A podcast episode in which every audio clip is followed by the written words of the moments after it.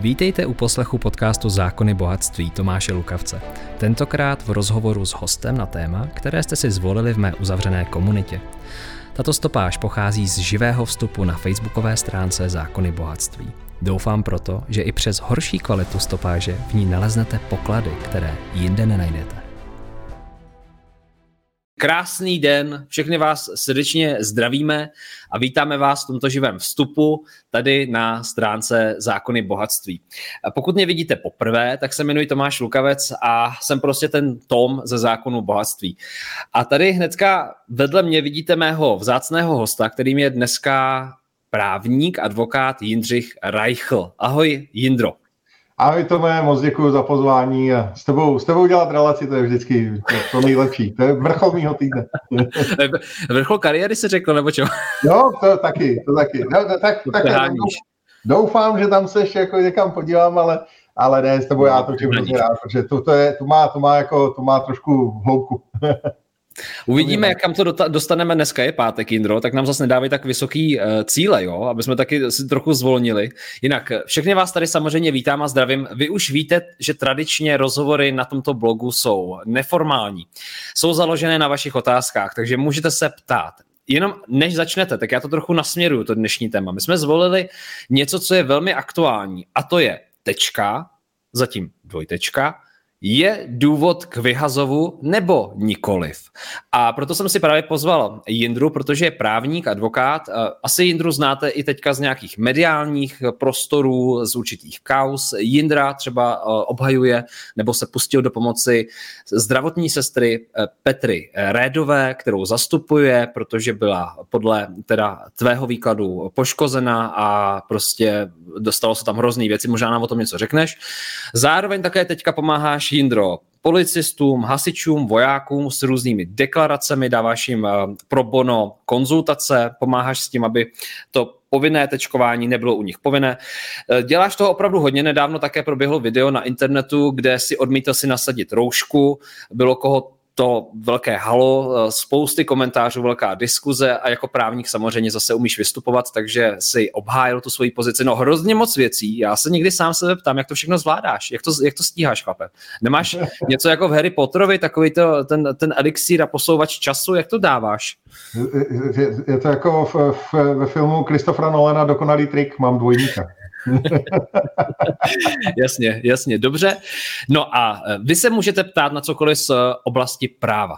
Jo, to je Jindrova expertíza, můžete se ptát na oblasti práva. Jinak je důležité říci, že každý opravdu zodpovídá za svůj život, i když nás sledujete, nebo vlastně to, že nás sledujete, ještě neznamená, že tady dostanete nějaký komplexní návod. Toto opravdu by mělo pro vás sloužit jako nějaký určitý ukazatel, jako nápověda, jako něco, kde si třeba vy intenzivně najdete další zdroje a další informace. Jenom uh, chci vás takhle uh, vyzvat k dalším aktivitám, třeba právě i k zapojení, pokud s něčím nesouhlasíte nebo se vám nelíbí, tak abyste se zapojili, protože se zdá a jeví, že právě teď je ten správný čas. A o tom také Jindra bude možná mluvit. Jindro, pojď nám říci, jak se máš, jak u tebe začal nový rok a já se pustím pomalu do otázek. Tak pojď. Jak říkal jeden kolega, mám se rychle. je to opravdu teď jako ultra hektická věc a, a já vždycky nejhorší, když třeba dneska jsem dvě hodiny na tiskovce, tak tak pak, jak, si vypnu mobil, tak mám uh, uh, hroznou hrůzu si ho zapnout. to tu chvíli to udělá rum, a je to pryč. Takže se snažím uh, samozřejmě co, ne, co nejaktivněji pomáhat a, a aspoň ty zprávy v noci řešit, protože prostě už, už ty maily a messengery a tak dále ne, ne, ne, nestíhám nikdy jindy než noci, když už mi nikdo jiný nepíše. No ale realita je taková, že opravdu narážím na, na desítky, desítky příběhů, strašně silných příběhů, kdy mě píšou tři opatrovnice z domova seniorů, že, že prostě pro ně je to jediná možnost, jediný únik, když jim, když jim napíšu nebo když, když se na něco dívají se mnou a, a, a že prostě jinak jsou úplně vystresovaný a breče a teď já jim napíšu, holky, držte se a pojďte. A, a oni nenapíšou, jak jim je líp, tak to prostě člověka fakt jako hřeje u srdce. A, a proto to jako dělám, proto, proto vždycky sedím do pěti do rána, snažím se to tady zodpovědět úplně všechno, byť je to teda opravdu už jako na hraně, ale eh, tak jako všechno, mm, eh, těžký časy velmi často přinášejí silný příběhy. Hezký příběhy a spoustu zajímavých lidí, protože v těch těžkých časech se většinou potkáváte se zajímavými lidmi. Hmm. A za to jsem rád. A ty jsi třeba jeden z nich, že jo? Tak jako nebej, nebej tady tyhle ty šaškárny celý kolem nás, tak je otázka, jestli bychom se jako potkali a, a hmm. já, když jsem ti zavolal tenkrát a vlastně poprvé jsme spolu seděli v té kavárně, tak jako od té doby prostě tě beru za kamaráda velkýho a, a fakt, fakt si tě prostě vážím za všechno, co děláš a, a jsi prostě jeden z, jako z těch cených lidí, který jsem díky tomuhle tomu těžkému času poznal, takže toho si zase vážím. Já ti děkuji moc, Jindro. Eh, já se teďka eh, úplně dostanu z toho, z toho, pocitu, že jsem dostal Oscara v přenosu. Díky moc, samozřejmě to platí pro tebe a já si tě moc vážím i tvojí práce. Samozřejmě vážím se i všech, co nás sledujete, protože je potřeba také říci, jak je začátek nového roku, že to, co se tady děje, i to, jaké debaty otevíráme, to není jenom mojí prací. Vy mi dáváte opravdu skvělé impulzy a proto také vypisuju anketu v uzavřené skupině Zákony bohatství, kde mi říkáte, koho chcete slyšet. A moje práce je potom jenom vzít ten telefon nebo najít kontakt a zavolat a udělat tento rozhovor. Takže já vám také chci poděkovat za to, že tu debatu rozvíjíte, protože Indro, když, než se ještě opřeme do těch otázek, já si opravdu myslím, že mm, se nám podařilo v minulém roce otevřít mnoho takových diskuzí a třeba i to, že jsme vysílali nejenom s tebou, ale i s Janou Zvirtek Hamplovou a dalšími právníky a advokáty, tak eh, mám nebo chci věřit v to, že maličkým způsobem inspirujeme lidi v to, aby se zabývali svými právy. A to je něco tak hezkýho a tak dobrýho, protože dokud člověk se neuvědomí, co má, tak taky neví, o co může přijít.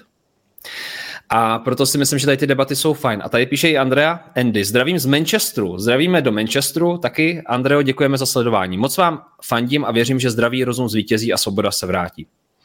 Jak říkala Libuška Šafránková, good day everybody.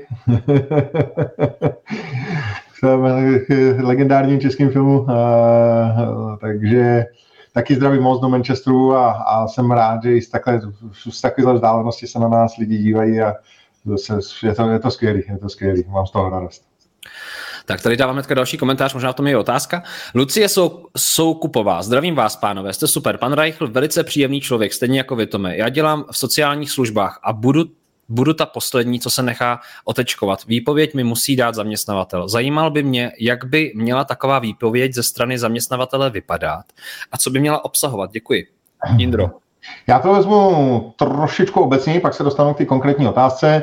V současné době platí ta vyhláška 466 z roku 2021 sbírky, která říká, takzvaně o tom povinném očkování, která říká, že do 28.2. se musí zaměstnanci v určitých sektorech podrobit očkování.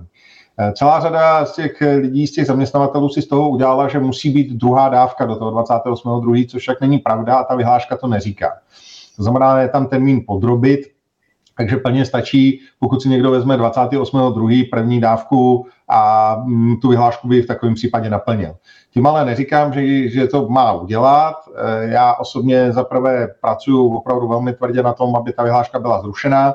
A to mm, se je tady několik liní. Jednak je ta žaloba těch senátorů, která, na který hodně pracuje Tomáš Nielsen a Pro Libertáte a dělají tam skvělou práci. Tomáš je velký bojovník v tomhle. Um, pak, pak jsou to různé individuální žaloby a podněty. No a v neposlední řadě je to samozřejmě ten tlak, který se snažíme vyvíjet všemi těmi demonstracemi a tiskovkami a rozhovory, aby toto ministerstvo zrušilo samo. Uh, protože si myslím, že je naprosto jednoznačný, že ta vyhláška je totální paskvil, je, je, jak jsem dneska říkal na tiskovce, ona je v rozporu se zákonem, je v rozporu se ústavou a je především v rozporu, v rozporu se zdravým rozumem.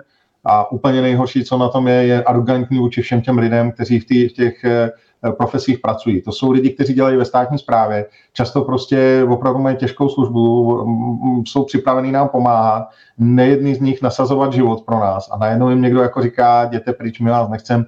A ještě, ještě když jakoby slyším, že pan Kubek nebo tam někdo pan Straka prima říká, že to jsou hlupáci, anebo něco, tak já, to, tohle říct někdo v Americe o, o, o vojácích, že to jsou hováci, tak druhý den skončí. Ty druhý den to, to, toho vyštípu. To si nikdo nemůže dovolit. Jo. Prostě taková neúcta k lidem, který odvádí pro tenhle ten stát velmi, velmi zásadní službu, je pro mě něco neakceptovatelného a říkal jsem to dneska, řeknu to znova. Ty lidi by se měli omluvit tě, tě, komu, tomu, těm, koho napadli a měli by odstoupit. Co se týče tý výpovědi, tu výpověď může dát někdo platně nejdříve, pokud ta vyhláška zůstane v platnosti. A já pevně věřím, že nezůstane. Jo. Psal jsem na svém Facebooku, že co se týče policie, tak eh, tam už se dospělo k závěru, že prostě to není důvod pro rozvázání služebního poměru a maximálně pro kázeňské řízení, čímž neříkám, že je vyhráno. Jo. Není, ale, ale prostě je to první krůček na té cestě a teď naopak by, ne, že by nás to mělo motivovat, aby jsme polevili a zůstali doma, mělo by nás to motivovat ještě k tomu, aby jsme just do nich jako šli, protože je vidět, že když budeme tlačit, tak, tak, tak prostě ten systém bude ustupovat. Takže pokud ta vyhláška bude platit, a já znovu říkám, udělám maximum pro to, aby neplatila, tak eh, k prvního třetí by teoreticky tady paní Luci mohl dát i zaměstnavatel výpověď.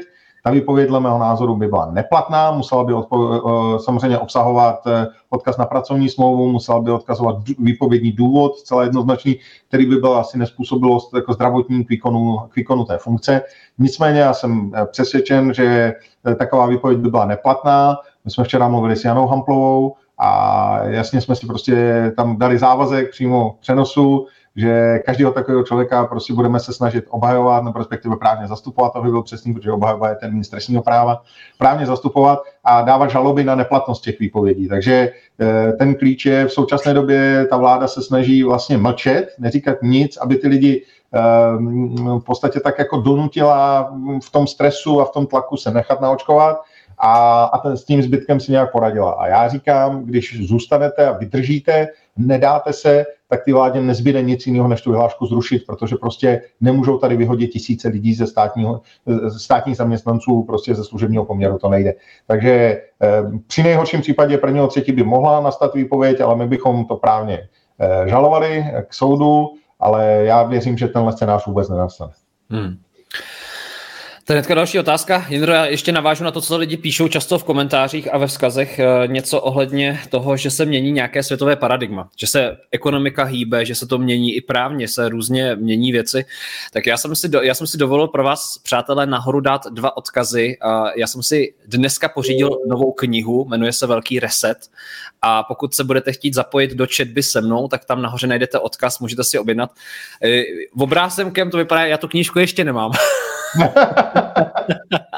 to, je, to je Potěmkin, to je klasický Tě, Potěmkin. Ano, ano, takže takhle, takhle, já doufám, že takhle ta knížka nebude vypadat, až vám dorazí. O téhle peníze přijde vám takovýhle papírek. no, nahoře je odkaz, ta knížka je celá, já jsem si ji objednal dnes a moc se na ní těším, protože mě byla doporučena.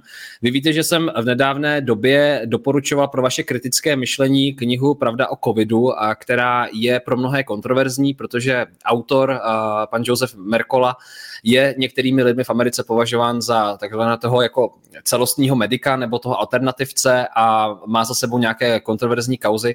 Mimo jiné je to autor bestsellerů v Americe, autor několika knížek. E, ta knížka samotná má 530 relevantních odkazů. Je to zase jedna z knih, která zase u jiných kritiků e, říkají oni, že je bezvedná, protože je dobře ozdrojovaná. No udělejte si obrázek sami, pokud tu knížku ještě nemáte, tak si ji taky můžete pořídit.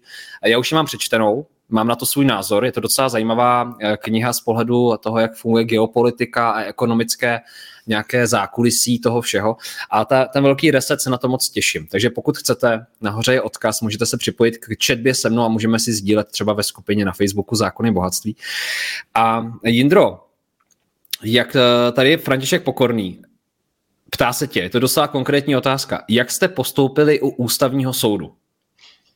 Tak pokud se to týká té vyhlášky, tak e, tam je vlastně první podnět, který tam jde, je ta žalba těch 14 senátorů, e, kterou vlastně inicioval pan Růžička, byl tam u toho Ondřej Dostal z Pirátů, to je taky zajímavé, my jsme vždycky jako, já jsem úplně myšlenkově proti polově od Pirátů a zrovna teda s Ondrou Dostalem, když jsme se bavili, tak, tak to bylo jako velmi příjemný rozhovor, tak spojí prostě pravicového konzervativce s levičákem, takováhle věc ale eh, prostě tady, tady na to člověk nesmí koukat, tady to je o tom, že se musí spojit eh, lidi dobrý vůle a opravdu bojovat za správnou věc. Eh, to znamená, ústavní soud to ještě neprojednával v současné době, je otázka, jak rychle to dokáže projednat. Ten problém je v současné době v tom, že ti lidé už jsou tlačeni do toho očkování teď. Ten výklad toho zaměstnavatele velmi často je takový, už teď si musíte dát první dávku, abyste do 28.2. stihli tu druhou. Hmm. Takže ten ústavní soud určitě nestihne rozhodnout předtím, než tenhle ten tlak nastane, proto já říkám, teď se, teď se nespolehejme na ústavní soud, teď prostě se musíme spolehnout sami na sebe. Já jsem na ten web deklarace právníků, který jsem dával dohromady se svými kolegy, umístil právní stanovisko, které by vás mělo ochránit do toho 28.2. To si tam můžete stáhnout, vytisknout, dát svému zaměstnavateli a říct, já do konce února nehodlám cokoliv řešit, vůbec na mě netlačte a oni do toho 28. února vám nemůžou nic udělat. I když tím budou vyhrožovat, i když tím budou, ří, budou říkat všechno možné, nemůžou do 28. udělat vůbec nic s výjimkou armády, kde je pokyn hlavního hygienika do 31. první, takže o vojáky si musíme postarat speciálně, ale to snad taky uděláme. Takže v tuhle tu chvíli ještě mm, v ústavního soudu se ohledně téhle vyhlášky nepostoupilo tak, tak daleko. V podstatě byla dohromada dána ta, ta ústavní žaloba, která předpokládá to, že musí být buď to 25 poslanců nebo 10 senátorů. Podařilo se dát dohromady 10 senátorů, dokonce jich je 14, což je dobře, já jim za to děkuju. A jak už jsem říkal včera, to je, myslím, po dlouhé době, co Senát skutečně potvrdil, že je důležitý, že není zbytečný, že se často říkalo, že Senát je není nic, tak teď, dneska, ne, nebo respektive po včerejšku už si to nemyslím. Další otázka velmi zajímavá od Martina Karese. Bude někdy za to vše potrestán? Bude někdy za to vše potrestán? Takže jestli tady jako je možný Jindro, ta otázka se taky často opakuje v komentářích na Facebooku. Je vůbec možné v dnešní době někoho za něco trestat nebo uhánět. Já ti jen trošku řeknu nějakou věc, co se teďka třeba probírá o zákonech bohatství. Uh, my jsme tady jasně nedávno měl pozvaného prezidenta České lékařské komory, pana uh, Milana uh, Kupka, který nám řekl, že v podstatě Pfizer nebo řekl, ono to z toho vyplývá i z té smlouvy, jo, která aspoň byla částečně otajněná, že Pfizer se zdá, že nepřebírá nějakou jako vehementní zodpovědnost. Na což, na což pan Kubek i ostatní říkají, že tady v České republice jsou nějaké zákony, které chrání spotřebitele ve smyslu, že když se objeví nějaké nežádoucí účinky po tečkování, že je možnost v rámci české legislativy eh, mít nějakou náhradu. Eh, někteří právníci se vůči tomu ohrazují a říkají, ano, sice tady něco je takového, ale je velmi těžké prokázat souvislost mezi tečkováním a eh, třeba nově vzniklou nemocí nebo nějakým vedlejším účinkem. Jak to ty vnímáš jako právník? Už se setkal třeba s nějakým takovým klientem, který třeba má nějaké nežádoucí účinky nebo se mu rozjela nějaká nemoc a on žije v přesvědčení, že to je v návaznosti na tu tečku? No, je jich, je jich jako celá řada. Nejvíc o ně stará právě ta Petra Lidová, se kterou nejenom, že ji jako zastupuju, co se týče toho, toho sporu s tím e, Cemprem prohaným, ale e, který oni tvrdí, že není zdravotní sestra, ona je jedna z vysoce postavených zdravotních sester, rád, že ne v Brně, ale v Londýně. Uh, takže ta, ta, ta s těma lidma velmi, velmi úzce komunikuje a uh, já se snažím vlastně tady připravit si žalobu a to je přesně to, co si říkal, to nejtěžší, co je, je vlastně prokázání té příčinné souvislosti mezi tou tečkou a tou, tou nemocí. Jo. To znamená, když vidíme v systému VIRS 20 tisíc, nebo už dneska 21 tisíc reportovaných umrtí, a když vidíme prostě u nás, kolik lidí, a myslím, že už skoro každý druhý dneska známe někoho, kdo měl, kdo měl potom nějaký problém, tak eh, logicky ten režim to se snaží eh, dehonestovat a říkat, to s tím nemá co dělat, a to je něco jiného, jako to už by byla sakra náhoda. Jo. Eh, a v tuhle tu chvíli si myslím, že je jenom otázka času, než to praskne. Já jsem včera četl zajímavý dokument, neumím ověřit jeho pravost, ale mm, opravdu musím říct, že to jsem na to zůstal koukat, kdy to byla nějaká korespondence mezi životními pojišťovny v USA, a tam vlastně říkali, že jim naskočil, no, že mají nad úmrtí ve věkové kategorii 20 až 50 let o 40 strašný číslo, strašný číslo. A, a samozřejmě t, oni počítají s nějakou marží, třeba já nevím, 10-15%, a když jim to skočí o 40, tak to je, to je, to je bankrot, to je konec. Takže samozřejmě oni mají teď s tím obrovský problém. Já myslím, že to je fakt jenom otázka času, a byť ten režim se bude bránit. Tak jako každý režim v momentě, kdy Eh, má na, obrovské máslo na hlavě eh, a hrozí to, že skutečně by došlo k tomu potrestání, tak eh, ten režim se bude bránit a bude se bránit vehementně a bude na nás, abychom si ty svobody nenechali vzít. No a co se týče toho povinného očkování, samozřejmě prostě AT 1, ta smlouva s Pfizerem, podle mého názoru bude úplně stejná, jako vidíme ve všech těch ostatních státech, kde už se to třeba otajnilo protože první to otajnil kdysi nějaký albánský server, už asi před tři čtvrtě rokem moc si toho nikdo nevšiml, že to je taková země, která se moc nesleduje. A tam jsou ty podmínky strašidelné. To je prostě dodávka, dodávka ty, ty látky, já tomu ani nebudu říkat eh, prostě vakcína, protože to vakcína není, dodávka ty látky, máme to, pan můj ministr Vojtěch prozradil, 900 milionů každý měsíc, nemožnost to reklamovat, nemožnost to vrátit, zákaz toho používat jiný lék, i pokud se najde, prostě strašidelné podmínky, to je úplně jako jednostranná smlouva, já bych to v životě nikdy nepodepsal, to bych jim to hodil na hlavu, kdyby mě uřízli ruku, tak bych to nepodepsal. Takže logicky tady, tady nastává situace, kdy nám někdo dodává uh, tu látku, inkasuje za to obrovské miliony dolarů, uh, možná i miliardy, neodpovídá vůbec za žádné vedlejší účinky, které, které by to mohlo způsobit a ještě mu reklamu za to platí stát. Když nevymyslíte takový biznis, jdu zítra dělat fantazie. Jo. Takže Pfizer musí být nadšený a já, já osobně prostě vůbec nechápu, jak tohle někdo může podepsat a, a je, to, je, to, je to hřích. Takže jestli na to někdo bude potrestán, já věřím, že ano, ale až po té, co se změní režim, protože dneska vidíme, že ty orgány prostě nekonají. Jo. Pan ministr Arenberger nám řekne v přímém přenosu, že ví, že to opatření je v rozporu se zákonem, ale že ho stejně nařídí, tak to je učebnicový příklad trestného činu zneužívání pravomocí úřední osoby. No a Eh, pan Válek nám včera na tiskovce řekne, kdo se nenaočkuje, ten zemře, tak to je učebnicový příklad šíření poplašné zprávy. Ale úplně, jako to, to bych, když jsem učil na policejní akademii, tak tohle bych dal jako příklad, jo, jak, jak, jak, ten trestný čin vypadá. Ale prostě, když dáte trestní oznámení, tak s tím nikdo nic neudělá. Takže dokud, dokud tenhle režim bude u kormidla a u esla, tak eh, to nikdo nepotrestá, až se ten režim změní. A je to stejný jako každá totalita. Prostě komunismus chránil zločiny komunismu, nacismus chránil zločiny nacismu a k tomu potrestání se dostalo až tehdy, když ten režim padl. A to ještě u komunismu moc ne. No. Jindro, zeptám se teďka trošku, když se naladím zase na tu druhou stranu těch oponentů, kteří jako o tom mluví. Není to trochu moc drsný třeba to přirovnávat k totalitě v tom smyslu, že eh, ochrana, je zajímá tvůj právní názor, jo? protože třeba slýchávám na internetu, čtu ty články, že jsme v situaci, v které umírají lidé. Hmm. Umírají lidé, je tady nějaká nemoc, která se objevila, chová se nevyspytatelně teďka v tuhletu chvíli politik je od něj do jisté míry očekáváno, že zachrání lidi v uvozovkách, že přispěje svojí činností k tomu, že jako zachrání uh, občany té své dané země. A teďka se tady najednou vyrojí uh, právníci, kteří říkají, tohle to ne, tady takhle nemůžete postupovat. A ten politik říká, ale my musíme jednat rychle, nebo umřou lidé. Jak bys ty teďka jako s nějakým časovým odstupem, když za sebou máme ty dva roky, vnímal takovýto protipol, takovýto to argumentů. Je pro tebe jako pro právníka tohleto eh. třeba důvod k tomu, abys byl uh, tolerantnější, umírněnější, aby si ustoupil z některých právních věcí, z ústavy, ze svobod? A to je, to je velmi komplexní otázka. Začal bych i citátem Benjamina Franklina, který kdysi řekl, že kdo je ochoten vzdát se svých svobod kvůli dočasnému pocitu bezpečí, nebude mít ani bezpečí, ani svobodu.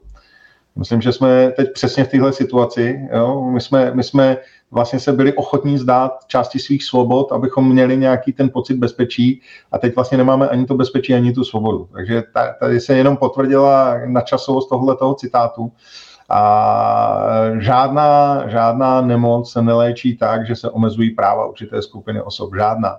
Eh, kdybych eh, dokázal pochopit nějaké jako šlápnutí na brzdu v prvních třích týdnech, v měsíci, kdy ještě jako nikdo moc nevěděl, co to udělá, jak to udělá, tak bych ještě jako dokázal si říct, OK, možná na tom místě bych taky uvolil nějakou předběžnou opatrnost a udělal bych to. Ale v současné době už o tomu nemůže být vůbec ani řeč. Máme veškerá data, máme, máme analýzy těch jednotlivých opatření, víme, že nepřinesli nic, nic, z, hora, z hola nic Víme, že ve Švédsku, kde nosili roušku 2% lidí, tak mají úplně stejný průběh eh, té nákazy na 100 000 obyvatel jako v Německu, kde to nosilo 89% lidí. To znamená, jenom z tohoto prostého porovnání je zřejmě, že ty roušky jsou zcela k ničemu. Eh, viděli jsme prostě lockdown, Uh, viděli jsme zavření škol, které už dneska existuje česká studie na to, že vlastně přispělo k rozšíření nákazy mezi seniory. Logicky děti zůstaly doma, rodiče šli do práce, no s kým zůstali doma s babičkem s babičkou a s dědečkem. Jo, takže prostě úplně, úplně nelogické opatření, které nám nepřinesly vůbec nic. A, a samozřejmě ten stát, jak už jako se cítí, že má tu moc, tak začne, začne vymýšlet další a další. Jo. Takže prostě u, u nás se udělal zákaz vycházení z noci, nepoch, ne, neví jako proč, na Slovensku ve dne, jo. Na, na, na, u nás Vojtěch říkal, ať nosí roušku čerta Mikuláš, na Slovensku je doporučení, ať má roušku nebrštík, jo. opravdu jako mrtvola má mít roušku. Nebo řekneš anděl. No, ne, no. Anděl ne, no možná jo, možná jo, kdyby, když umře někdo hodnej, tak jo, ale realita je taková, že vysvětlení slovenského ministerstva zdravotnictví je, je, je takový, že při manipulaci s tělem může dojít k výtlaku vzduchu z plic a tudíž může být nakažení ty, ty osoby, které s, s, to, s tím tělem manipulují. S tím, to, to, prostě to, to, už, to už postrádá úplně zdravý rozum a samozřejmě teď ta povinná vyhláška je potřeba si říct zase racionálně, jaká je situace. Situace je taková, že 30.11.2021 vypršela expirace drtivé většiny těch, těch vakcín, které jsme dostali na, na úvod, které jsme nedokázali spotřebovat. Eh, administrativně byla jejich expirace prodloužena o tři měsíce, což jde udělat ale jenom jednou. Do kdy jsou tři měsíce? Do 28. února tak ať se někdo teď zamyslí a, a zodpoví si, jestli ten stát tak strašně moc touží ochránit naše občany a naše hasiče a naše policisty, kteří prostě v současné době jsou očkování proti variantě, nebo respektive jsou očkování, přitom přichází varianta Omikron, proti které je to očkování zcela zbytečné, zcela zbytečné. No a, a nebo jestli jde o to, abychom tady ty eh, eh hektolitry té vakcíny nevylili do kanálu a do toho 28.2. je spotřebovali. To je Můžeme, je to, jsou to dvě možnosti a, a já mám rád Okamovu břitvu. Okamova břitva je pravidlo, které říká, že nejjednodušší vysvětlení bývá obvykle to správné. Tak říká Jindřich Reichl, advokát, právník. Chci tady ještě podotknout, že pokud třeba s něčím nesouhlasíte, prosím, debatujte, diskutujte. Toto je otevřená, otevřené vysílání a budu moc rád, když třeba budete dávat i své zdroje do odkazu, když budete dávat eh, svoje myšlenky a svoje názory. Ne se vším můžete souhlasit, nebo třeba budete souhlasit, co říká tady Jindřich a, a je to v pořádku, protože... Já, my...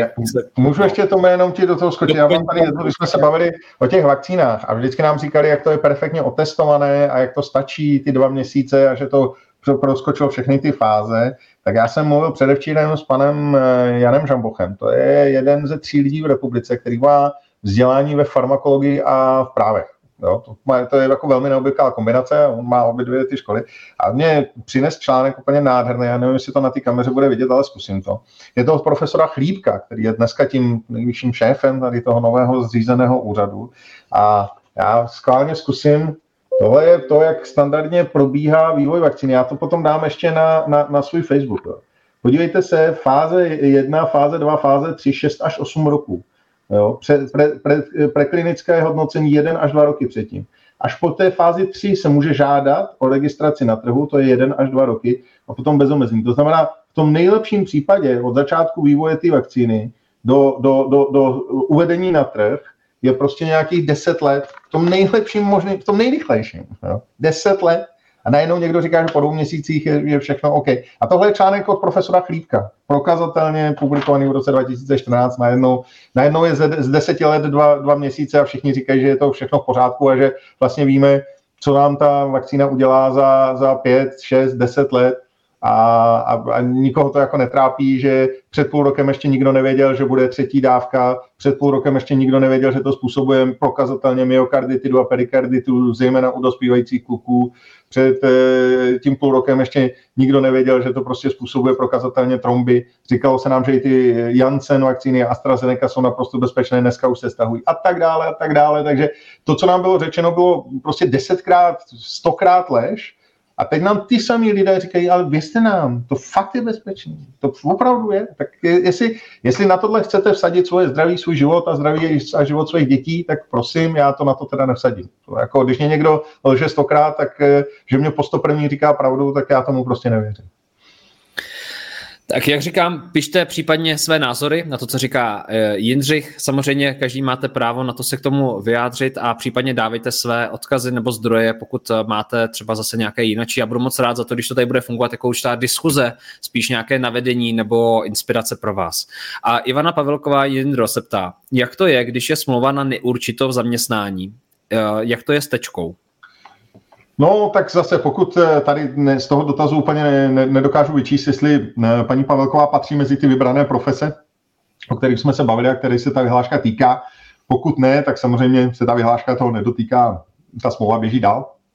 Eh, pokud ano, tak jak už jsem říkal, toho prvního třetí teoreticky by mohl dát zaměstnavatel výpověď s tím, že přišla o zdravotní způsobilost k výkonu povolání, v takovém případě je to bezodstupného je to, je to jaksi docela striktní výpovědní důvod, ale znovu říkám, my jsme přesvědčeni v tom našem kruhu, a to neříkám jenom já, to já jako, že, by, že by byl nej, nejchytřejší na světě, to si nemyslím, ale v podstatě všichni ty, ty právníci, kteří jsme se na tom podíleli, tak máme jednotný právní názor, totožný, že tato vyhláška nemůže být tím důvodem, který by splnil vlastně tu, tu podmínku z mnoha, mnoha důvodů. Eh, jedním z těch je také, že když začíná to zaměstnání, tak už musí být dány podmínky. To znamená, nemůžete v tom jakoby měnit ty podmínky v průběhu toho, toho zaměstnání, v průběhu trvání té pracovní smlouvy. Takže pokud paní Pavelková patří mezi ty vybrané skupiny, tak znovu říkám, platí to, co už jsem um, před pár minutami tady vysvětloval, tedy nejhorší možný scénář, prvního třetí výpověď, následná žaloba, a mm, dle mého názoru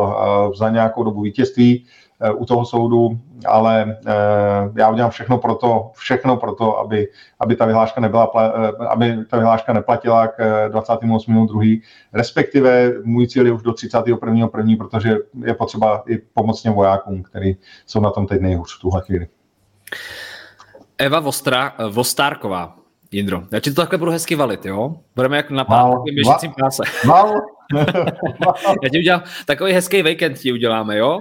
Wow. Pojďme udělat, přátelé, pojďme udělat Jindrovi hezký víkend a pojďme sem dát uh, da, uh, mnoho otázek. jo, tak všechny otázky do neděle. A, a, ano, ano, ano. Můžu, můžu se jí zastředit. Doufám, že ne, Jindro. Dobrý den, prosím. Dcera na střední škole musí ukončit studium, není očkovaná a bez očkování ji nepustí na praxi do zdravotnických zařízení. Je nějaká právní možnost, aby nemusela studium ukončit? Předem děkuji za odpověď.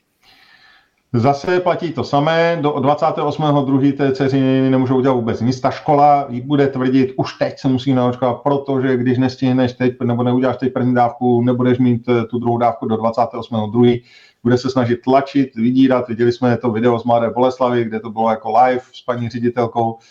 A e, prostě opět e, opakuju, do 28.2. není možné udělat vůbec nic, jakkoliv je k tomu donutit. Ještě jednou opakuji, na té deklaraci právníků.cz je, je moje stanovisko, které lze vytisknout a předložit i, i mm, e, ředitelce školy. A pak bude záležet na tom, jestli ta vyhláška platit bude nebo nebude. Pokud nebude, i tady v tom případě, kdyby se ta škola rozhodla ukončit uh, to studium uh, té, té, té dceři, tak zase je tady možnost žaloby, kterou bychom se obrátili na soud a, a žalovali neplatnost toho ukončení studia, neplatnost té podmínky, která tam byla stanovená. Ale já znovu říkám, podle mého názoru, oni točí si ta, ta čísla, která nám tady říkají, to je, myslím si, jedna velmi jako důležitá informace. Často možná slyšíte z médií, že um, to není zase takový problém, že nenaočkováno 10% a 5% a že to je prostě jenom málo, jenom pár těch podivínů. No, ta realita je jiná. My jsme dneska měli na té tiskovce mm, jednu velitelku čety od hasičů a to tam to krásně popsala. Ona říká, ano, 15% hasičů je nenaočkovaný, ale to jsou ty bez první a druhé dávky bez ničeho. Jenže ten zbytek, což je nějakých 85%, tak eh, to jsou lidi, kteří mají dvě dávky, ale z toho 50% nechce jít na třetí. A to vám v té televizi neřeknu. To znamená, dobrá půlka z těch 85% nechce jít na třetí a odmítá tu třetí. Takže a ta třetí samozřejmě dávka dle té vyhlášky je tou podmínkou též. Jo. To není jenom ty první dvě, ale když nemáte, tak musíte jít na tu, na tu třetí, pokud už máte ty dvě a už, už máte tu hutu, kdy můžete jít na třetí. Takže ta vyhláška to není, když vám řeknou, že je tam 15% nenaočkovaný. Mm-mm. Ono reálně se to týká třeba poloviny hasičského sboru, protože prostě půlka těch, kteří mají dvě dávky, už na tu třetí nechce jít a, pro, a, a moc dobře ví proč. Takže eh, pokud, pokud vydržíme, pokud se k tomu nenecháme dotlačit, tak eh, tomu ministerstvu nezbyde nic jiného, než tu vyhlášku zrušit eh, z jednoho prostého důvodu, protože si nemůže dovolit přijít o tisíce a tisíce státních zaměstnanců ani studentů byl by to úplně kolaps pro zdravotnictví, ono by to totiž taky znamenalo, že na tyhle školy už by se nikdo nehlásil. To prostě, jako když, když budu mít teď dceru a ona mě bude říkat, já bych chtěla jít na zdrávku, tak řeknu, no to, to, to ani náhodou, tam by se musela očkovat. Tím pádem samozřejmě nám bude chybět dlouhodobě eh, budeme mít poddimenzovaný stav zdravotních sester, který už máme teď poddimenzovaný. Eh, já, co vím z těch informací, tak vlastně se počítá s tím, že ta vyhláška bude zrušena a budou připravovat nějakou vyhlášku novou, kde už ale budou, eh, bude standardní připomínkové řízení takže pevně věřím, že opravdu ta vyhláška platit nebude. Chápu, že ten tlak je obrovský, že ten strach je tady veliký, ale my na tom makáme dnes a denně, opravdu slibuju, přísahám, uděláme všechno pro to, aby ta vyhláška neplatila, takže hlavní, abychom, abychom se k tomu nenechali, abychom se nenechali rozdrobit a donutit se k tomu. Prostě vydržte a mm, dotlačíme k tomu, že to zruší. Tady se ptá Evita, Evi, Evita. Zdravím chlapi, jste boží, díky za vás. Zeptám se, dočkáme se, že ti, co to spískali, se dostanou před soud? To je stará vláda, která ještě dnes diktuje a ovládá nás i novou vládou. Děkuji. Jindro, existuje nějaký právní precedent nebo vůbec jako možnost právně eh, napadnout bývalé politiky nebo bývalé představiteli vlády? Hmm. To samozřejmě, to, to, to je i současné. Jo. To, to, to jako tam pokud, pokud jsou poslanci, tak je tam samozřejmě ta poslanecká imunita, musí tam být ten mandátní a imunitní výbor, který eh, Ehm, ehm, zbaví, zbaví té imunity, ale pokud jsou to třeba členové vlády a vlastně většina těch ministrů zdravotnictví, které jsme tady měli, tak nebyla poslanci, tak ty jsou samozřejmě plně trestně odpovědní eh, bez čehokoliv dalšího. Já si nemyslím, že ta stará vláda diktuje vláda novou vládu. Podle mě ta nová vláda jenom naskočila do těch kolejí té staré vlády. Já jsem byl v tom skeptik od začátku.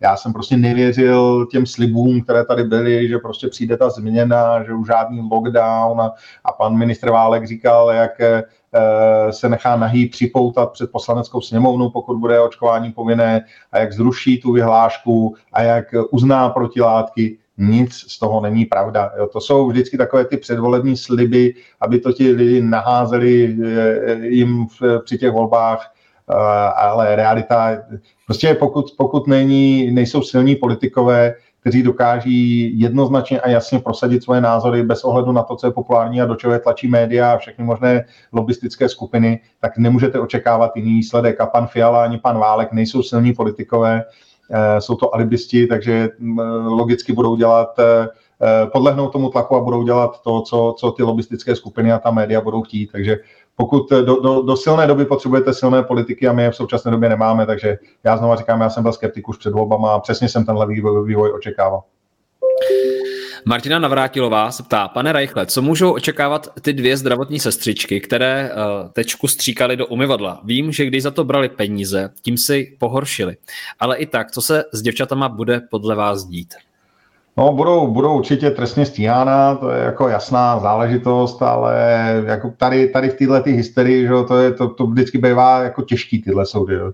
Já si pamatuju, když tady byl eh, ten hon na na ty facebookové prohlášení nenávistný a, a někdo, někdo vlastně napsal, jeden z těch uživatelů českého Facebooku, že když byl ten útok na ten, na ten islámský kostel eh, někde na Novém Zélandě, jestli se nepletu, teď mě neberte za slovo, a on napsal něco na, ten, na Facebook, jako patří jim to, ochutnali svoji medicínu, tak za to dostal 6 let eh, na tvrdo. Jo. Takže to jsou už potom takový ty hysterické soudy, které dávají exemplární trest za to, aby aby jaksi odstrašili všechny ty ostatní.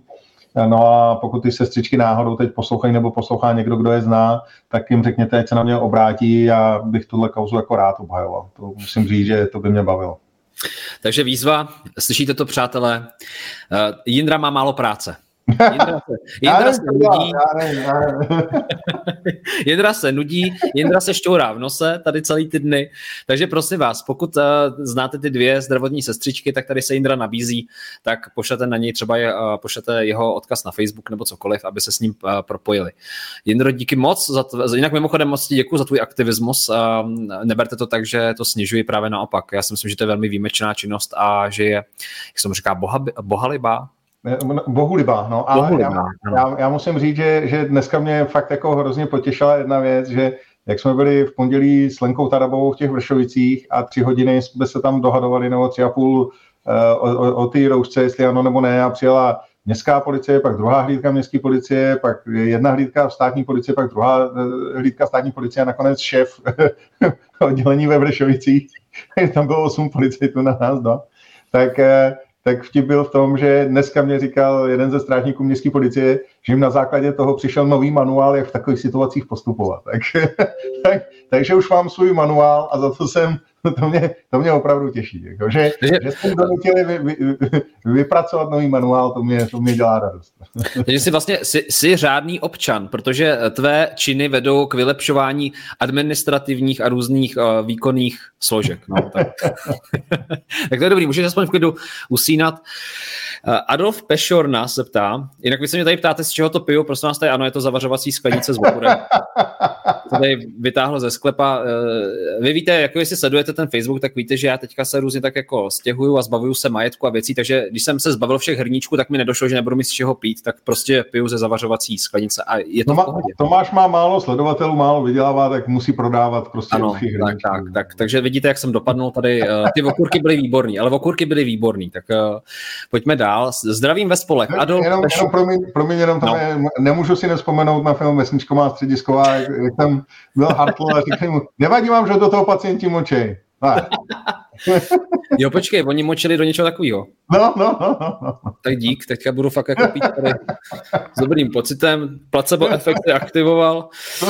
Ty mi taky dáváš před tím víkendem, chlape. Tak, Adolf Pešorna, zdravím ve spolek. Chtěl jsem se zeptat, kam se obrátit, když nám admini na Facebooku to asi teda nemyslí adminy, ale jako asi myslíte správce, jako zaměstnance Facebooku nebo roboty, hmm. spíš řekl bych, mm. zablokli příspěvek, který má vliv na naší svobodnou demokracii. Dal jsem příspěvek, kdo chce, aby Česká republika vystoupila z EU. Na 16 tisíc sdílení blok. Jo, mělo to 16 tisíc sdílení. Mám i screenshoty, na požádání zašlu. Není potřeba, Adolfe, já asi Jindro začnu. Uh, někdy se prosím vás podívejte na jako zásady Facebooku, když se bavíme o Facebooku, jaké má pravidla pro informace v této době. Uh, jedna z těch věcí, třeba jak vy můžete dostat blok, je to, když uh, budete tvrdit, že imunita získaná proděláním nemoci je lepší než uh, potečkování. Já se nevymýšlím teďka. Já si nevymýšlím. Tam prostě najdete spousty takových prazvláštních výjevů. Já, já teda nevím, jestli to tvořili opravdu nějaký imunologové z Facebooku nebo nějaký vědci. Já si spíš myslím, že to uh, pan Zuckerberg, jestli se třeba podíval na nějakou pohádku a pak eh, řekl prostě ten svým manažerům, co tam mají dát a co ne a jako těžko říct, je to opravdu prazvláštní. A jenom vás chci uklidnit, že opravdu ten cenzurní proces eh, do velké míry vyhledávají roboti a je také nějakým způsobem ovlivňován určitými správci, kteří dohlíží na ten content a obsah. Ale není tajemstvím, že se tam můžete dostat velmi snadno jenom za prezentaci názoru. ono se taky uh, je potřeba si uvědomit, že vy nejste majitelé svého účtu na Facebooku. Majitele toho účtu je Facebook. Jo? A je to soukromý subjekt. Uh, takže tady na čem vysíláme je něčí majetek a když se mu prostě něco nelíbí, anebo je v nějaké dejme tomu nějakém rozpoložení, v nějaké filozofii, v něco věří, v něco nevěří, tak samozřejmě to, že vás tam bude tolerovat a akceptovat, to je jeho svobodné rozhodnutí. A je to hrozný to slyšet na tvrdo, ale tak to hold je. My jsme v České republice, Jindro, jestli vzpomínáš, zažívali před uh, třema měsícema to, že třeba aktuálně CZ a nějaké další blogy vylučovaly eh, významné blogery, mezi nimi byla třeba Jana Zvirtek Hamplová, Jan Hnízdil, Jan Tománek, to jsou všechno velmi vzdělaní lidé, právníci, v podstatě lékař Jan Hnízdil a, a Jan Tománek režisér, který je dokonce oceněn. A prostě nějakým způsobem se to nelíbilo, asi pravděpodobně tam byla nějaká inzerce z nějaké strany zaplacená, která uh, prostě byla v konfliktu s tím, co psali daní blogeři a spolupráce se ukončila.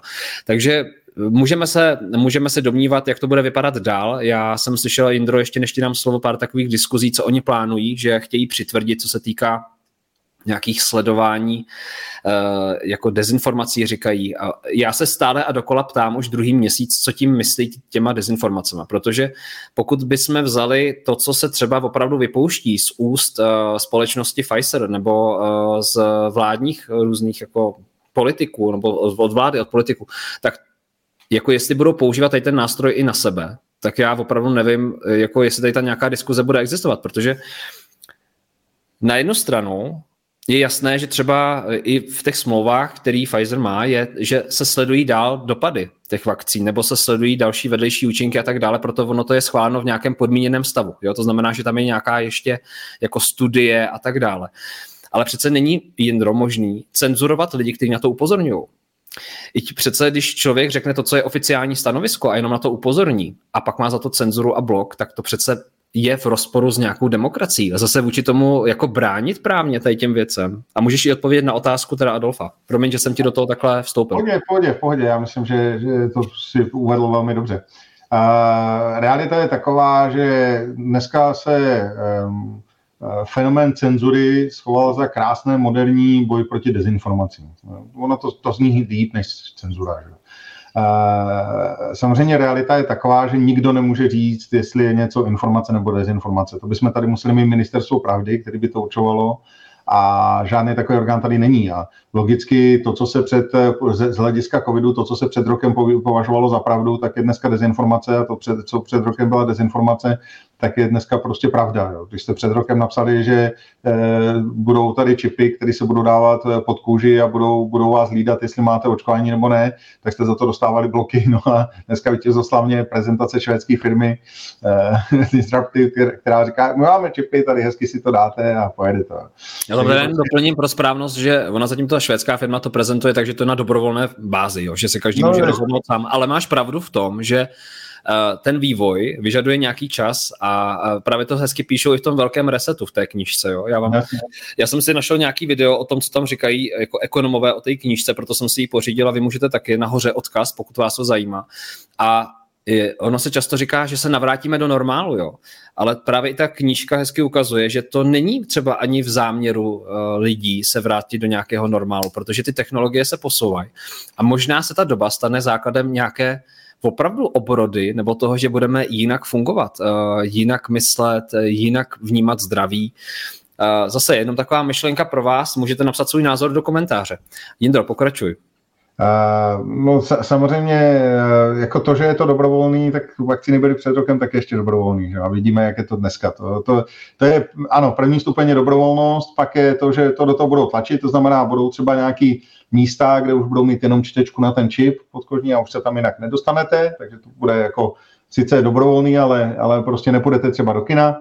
No a pak už to zavadou jako povinnost, tak jak úplně stejný postup, jako bylo, sledujeme vlastně s vakcínama během, během roku, se to od naprosté dobrovolnosti, kdy pan Válek sliboval, že při povinnosti se připoutá nahý před sněmovnu, stalo povinným a nikdo nemrkaní okem. Takže z tohoto pohledu prostě úplně stejně tady bude postupovat tahle ta technologie. Oni vám pak řeknou, my vám ještě na to přidáme kreditní kartu a přidáme vám na to klíče od auta, přidáme vám na to občanku, a přidáme na to klíče od baráku a vlastně pak už nebudete potřebovat vůbec nic, to už všechno budete mít tady. Že? A to, to samozřejmě je představa, se kterou já se absolutně odmítám stotožnit a a to už, to už je opravdu něco, kde přes technologie GPS a podobně, to jsou, to jsou fakt prostě věci, které jsou úplně jako mimo uh, realitu, aspoň z mýho, z mýho pohledu. Takže uh, určitě ne, no a, a co se týče blokací, obrana je velmi složitá z jednoho prostého důvodu, protože oni vám vlastně ani neodůvodní, proč uh, byl ten váš příspěvek zablokován. Tam je jenom napsáno jako v rozporu se zásady komunity, ale, ale jak, z jakého důvodu konkrétního to už tam není. Pak tam máte tlačítko odvolat, tak dáte odvolat. To je, jako, to je tlačítko, který vede podle mě úplně do tmy. Takový automat, takový, jako, takový jako když mačkáš do prázdného bankomatu, jo, že aby ti vyjeli peníze. A hned to zase jako odmačkává se.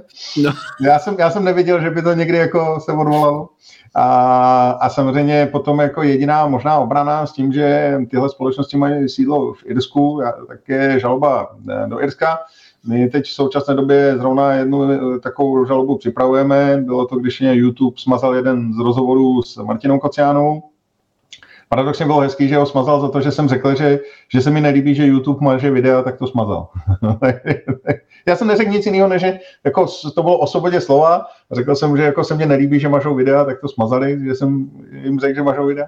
Ale, ale když vidíme, že prostě dneska šéfka YouTube otevřeně, a to už je půl roku zpátky, možná ještě díl, řekne, že budou mazat veškerý videa, které budou v rozporu s oficiálním stanoviskem VHO, ty, tak, že si VHO je naprosto neomilný orgán, tak já si to teda nemyslím. A, a je, to, je to smutná věc. Že? Jako, už jenom takovou třešničkou na dortu, že když teda promázli ty videa o covidu, tak mezi tím promázli tisíce videí o 11. září 2001. Tisíce a tisíce videí zmizely. Najednou byly gone.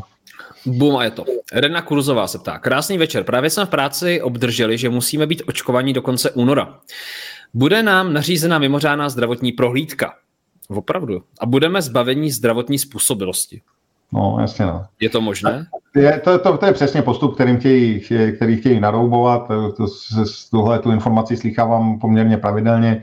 Samozřejmě to je mimořádná zdravotní prohlídka, tam se konstatuje, že nejste zdravotně způsobili proto, že nemáte dokončenou očkování jako vy, to budou vám chtít ukončit eh, služební poměr.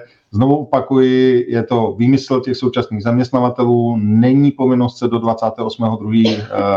Eh, nebo není povinnost dokončit to očkování, eh, stačí se rozočkovat, jelikož je to, eh, tak jak říkám, to sloveso, které tam použito v tom zákoně, podrobit se očkování. Takže by stačilo se teoreticky 28.2. si vzít první dávku na to, abyste tu vyhlášku splnili Takhle to je znovu to, co říkám, vytisněte si prosím to moje stanovisko, dejte tam tomu zaměstnavateli, řekněte, že můžete se klidně zdravotní prohlídce eh, podrobit, že s tím problém nemáte, ale oni stejně do prvního třetí nemohou udělat nic. Nenechte se teď do toho natlačit. Oni vám budou říkat, teď příští týden musí, musíš vzít ten první termín, protože jinak nestihneš ten druhý. A když to neuděláš, tak my těch 28. druhý vyhodíme. Tak já jim vzkazuju, nedělejte to, vydržte, bojujte, nepodrobte se tomu a my uděláme všechno pro to, aby ta vyhláška k 28.2. neplatila.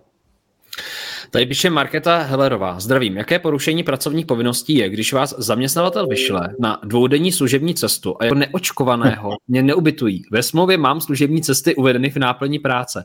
Je to porušení a může mě zaměstnavatel propustit za neplnění pracovní povinnosti? Mně se líbí tam ten obrázek, tam, ale profilový, ten je, ten je, ten je zajímavý. Uh, ale ne, eh, je to, je, to, je to samozřejmě věc, která tady, tady těch absurdit je milion. Jo. To prostě to, co tím, že ty, tím, že ty předpisy prostě ne, vůbec nekolují spolu, tak eh, tady vznikají tyhle ty paradoxní absurdní situace. Samozřejmě, že to není neplnění pracovní povinnosti, to je hold jako uh, smůla trošku zaměstnavatele. V současné době to není překážka na straně zaměstnance, v žádném případě ne, že vás neubytují, takže on vám je povinen zajistit ubytování a je to, je to tak trošku na něm. No. Uh, je, je to, znova říkám, ty absurdity jsou obrovský, nevím, teď třeba ten, ten nejnovější, co se, co se teď stalo, vlastně jak nařídili to, to eh, testování masivní, tak eh, budete vlastně testování, nebo všichni ty zaměstnanci by měli být testováni antigenním testem. Pokud budete pozitivní, tak musíte jít na pět dní do karantény, ale ne, ne, nejde se automaticky na PCR, jde se jenom do, na pětidenní karanténu a po skončení karantény se můžete vrátit zpátky do práce, ale nedostanete potvrzení o prodělaném covidu. To znamená, žádných šest měsíců prázdniny, nic takového. Takže zase to by, můžete být pozitivní, zůstanete doma, pak přijdete do práce, ale, ale furt jste vlastně jako covid neprodělali a budou vás tlačit k očkování a podobně. Takže jako totální absurdity, které se tady dějí dnes a denně a, a já doufám, že si to lidi uvědomí a že tenhle ten režim už konečně jako nějak, nějak svrhnou a že si třeba vynutí předčasný volby, nebo že se prostě ten režim pod tlakem srovná, jo, protože prostě pokud bude tady dostatek lidí, který, který na ně zatlačí, tak pak, pak tomu, budou muset tomu tlaku ustoupit, nic jiného jim nezbyde. Hmm. Jindro, Marie Pištěčko, uh, Pištěcká, pardon. Dobrý den, co Bosná a Hercegovina? Prý tam zrušili covid pas, je možné to řešit stejně i u nás? To se podařilo. Bosna samozřejmě není součástí Evropské unie, ale eh, v současné době oni, oni tam měli eh, kauzu, kdy jeden z právníků vyhrál ten soud. Pokud nám soud dá zapravdu v těle těch věcech, tak samozřejmě to možné je, ale je otázka, jakým způsobem se k tomu tady postaví české soudy. My máme trochu jinou legislativu. Eh, já jsem to teď probíral s kolegama z USA, kteří taky jako mají různé postupy a ty to tam mají zase rozdílný stát od státu, kam můžete žalovat a, a co, co, čeho se můžete domáhat. Ale záleží vždycky samozřejmě na těch jednotlivých orgánech. Podívejte se do Ameriky, ten rozdílný přístup, kde v některých státech jsou úplně striktní a mají tam uh, mask mandates a vaccine mandates. Mimochodem uh, bylo zrušeno vlastně ten vaccine mandate, tedy ta povinnost očkování pro kontraktory státní. To znamená, Joe Biden zavedl, že každý, kdo má smlouvu se státem, tak musí mít očkované zaměstnance a to bylo zrušeno. Zaplet pambu za to, soud se zachoval skvěle. Ale oproti tomu, oproti těmto striktním státům jsou tam Florida, Texas, kde Ron DeSantis, guvernér Floridy, včera vyznamenával holčičku, která si 38krát odmítla ve školce vzít trošku. prostě ten jde úplně jiným směrem. A největší za mě frajer, když to tak řeknu, je Greg Abbott, to je guvernér Texasu, který si udělal takové videjko, měl tam takhle desky, který, který jako šel, měl papír, který šel podepisovat a řekl, v mém státě nikdy nebudou existovat dvě kategorie občanů, které budou mít rozlišná práva. Nikdo pro poskytnutí služeb nesmí vyžadovat informaci a ta služba nesmí být podmíněna tím, jestli je někdo očkován nebo neočkován. Kdokoliv, to se týká kadeřníků, eh, restauratérů, kohokoliv, nesmí se na to zeptat, jestli jste očkován nebo neočkován a podmiňovat tím poskytnutí služby. A kdokoliv to udělá, 5000 dolarů pokuta. Takhle to podepsal ten výnos. Naschledanou. Úplně jiný přístup. A jakože by na tom byl Texas hůř než ostatní, to, to jako není. No. Hmm. Trochu se mi to jeví, Jindro, že co stát, to nějaký určitý přístup, uh, nějaká jako Dobře. strategie, uh, že záleží na mnoha faktorech, třeba i to, jakého součástí jsou, uh, já, jako jsou no. Co, tam je, tam je na tom nejvtipnější, že je, jak jako právě ty média krásně s náma manipulují. Jo. Když, když Švédsko vlastně jako jediný nenařídilo roušky, protože prostě Anders Tegnell řekl ne, tak, tak bylo dnes a denně, že Švédsko má pět tisíc mrtvých a že Švédsko je úplně strašný a že ty roušky a tak dále. Samozřejmě oni si tu první vlnu prošli, ale pak normálníma nařízeníma tam nebyl nikdy lockdown, nikdy tam nebylo nic zavřeného, nic. Tak dneska je na tom Švédsko báječně, nikdo tam roušky nenosí, ale to už jako média nám neukážou, to Švédsko. A před, před řekl bych tak dvěma, třema měsícema nám tady říkali, jak jsou fantastický tři státy, jak teda jako opravdu proočkovali a dostali se na těch 85% a konečně otvírají, byly ty fotky z těch diskoték, jak tam všichni tancují a jsou happy a podobně. Tak jenom, jenom proto. Tohle je momentálně Portugalsko. Totální nárůst. Přes 85% proočkovanosti. Totální nárůst na, na, na nákaze. Další stát, který nám dá, byl dáván za vzor, Irsko. Totální nárůst v posledních dnech. Další bylo Dánsko totální nárůst posledních dnech. Takže to, co nám bylo řečeno, že přijde ta tečka, až dostáhneme těch 70-80%. Všimněte si, že všechny ty státy jsou na tom daleko nejhůř. Daleko hůř než v době, kdy tam nebyl naočkovaný jediný člověk. Ale jeden jediný. Ani jeden. Tak eh, jako to, to, to prostě, to, to, to, tenhle ten graf stačí na to, aby řekl, celá, celé tvrzení o tom, že, že proočkovanost nás vyvede z covidu byla lež. To, a dál se to musím bavit. To je prostě game over, tím, tím končí veškerá diskuze. Prostě byla to lež, lhali nám do očí, ložou nám dál a nejhorší je, že tady ještě pořád dost velká mm, část lidí, která těm lžím věří. Přestože, přestože prostě tohle nemůže nikdo, nikdo ukecat. Tady, tady, tady to vidíte, to je za celou dobu covidu, v době, kdy tam nebyl naočkován ani jeden člověk, tak tam takový jako jeden malý kopeček a teď prostě, když mají největší proočkovanost, tak nárůst jako blázen. Takže Prostě, a teď, teď samozřejmě ty, ty, ty, ty covidisti přijdou s tím, s tím tvrzením, no ale ono to brání tomu těžkému průběhu. Jo. A to, to mě nezajímá. Vy jste říkali, že to bude tečka. Vy jste říkali, že až to dosáhneme, tak covid už se nebude šířit. A to prostě byla lež, zcela jednoznačná. Jo.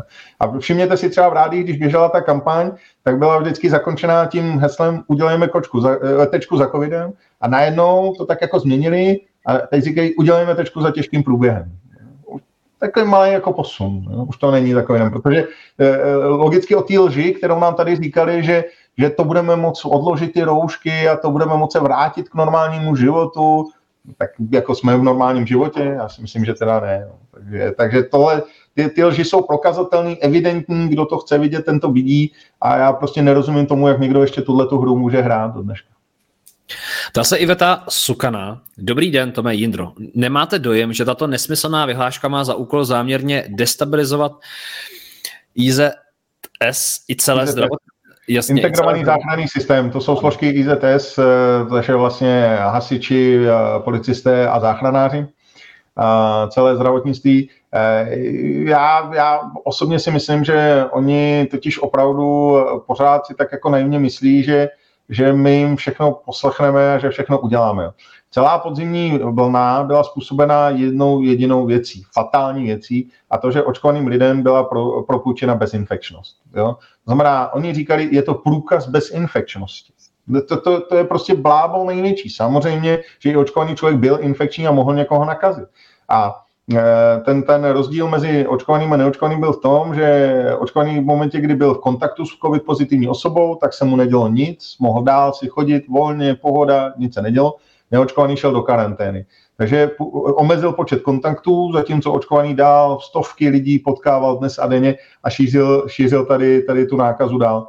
To prostě byla, byl, byl byla lež, byl to podvod a jediným účelem bylo to vlastně vytvořit tady privilegovanou kategorii lidí, to jsou ti očkovaní, kteří můžou všechno, a tu druhou kategorii, která toho za stolik ne, ne, ne, nemůže a vlastně donutit ty lidi z té druhé kategorie, aby si to vzali a přesunuli se do té první kategorie. Vůbec to nebyla ochrana zdraví, ochrana života, byla to jenom, jenom ta motivace, to, to jako vente si to a, a vlastně stanete se těmi občany první kategorie. A spoustu lidí tomu podlehlo, dneska toho lituje, protože vidí, že vůbec nic s tím nevyřešilo, že, že jako na dva měsíce mohli teda chodit do restaurace a, a někde do kina, ale, ale prostě najednou jim najednou jim, najednou jim uh, z té tečky, kterou tam měli do roku 2025, se stalo 9 Nejdřív ten termín zmizel, že už to není do 2025, nebyl tam žádný, asi 14 dní, a pak se to změnilo na 9 měsíců. A, a jsou zpátky, kde jsou byli. Prostě podvod na lidi úplně, úplně flagrantní.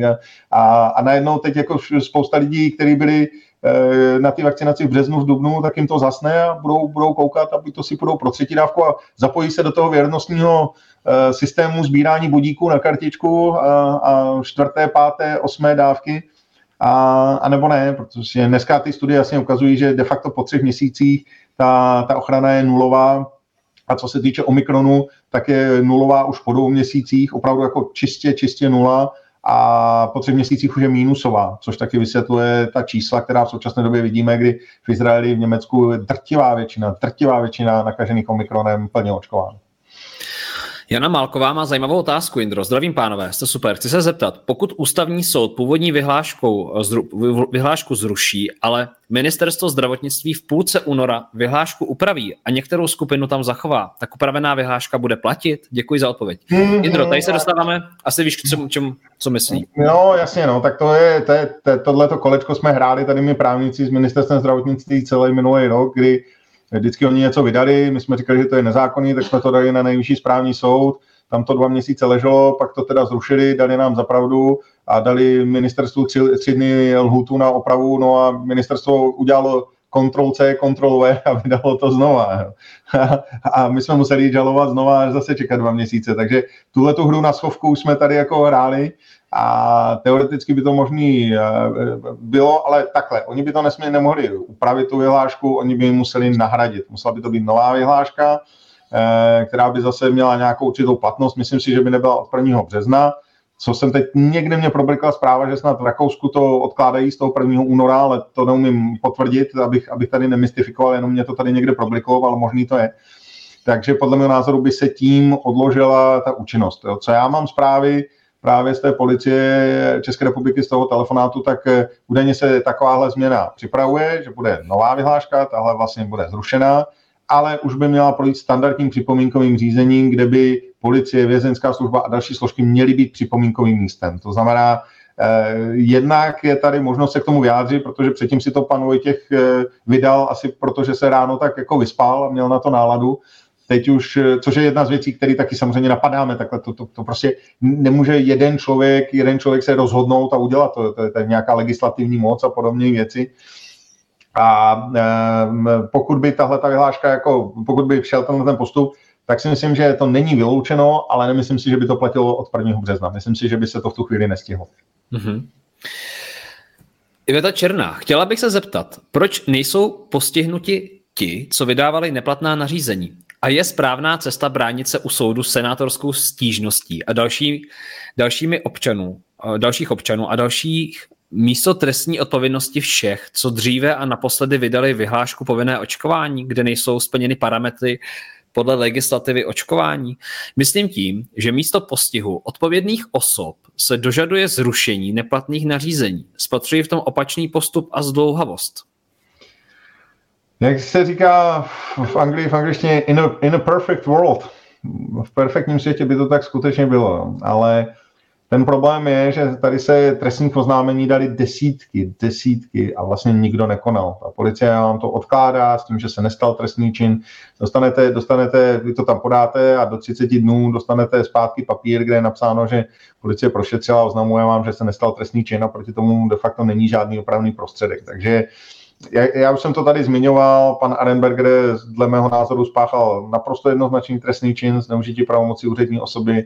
Eh, pan Válek včera podle mého názoru jednoznačně spáchal trestný čin šíření poplašné zprávy ale když, to, když zítra se píšu trestního oznámení a dám to na příslušný Eh, orgán na příslušnou eh, k policii nebo ke státnímu zastupitelství, tak mi zase za 30 dní přijde papír, že, že se vlastně nic nestalo. Takže výhoda to, nevýhoda, nevýhoda těch, toho, toho civilního postupu, ať už přes ústavní soud nebo nejvyšší správní soud, je v té zdlouhavosti, Výhoda je v tom, že tam zase sedí opravdu právníci, kteří většinou jako soudí právo a, a nejsou pod takovým tlakem jako třeba ty policisté nebo státní zástupci.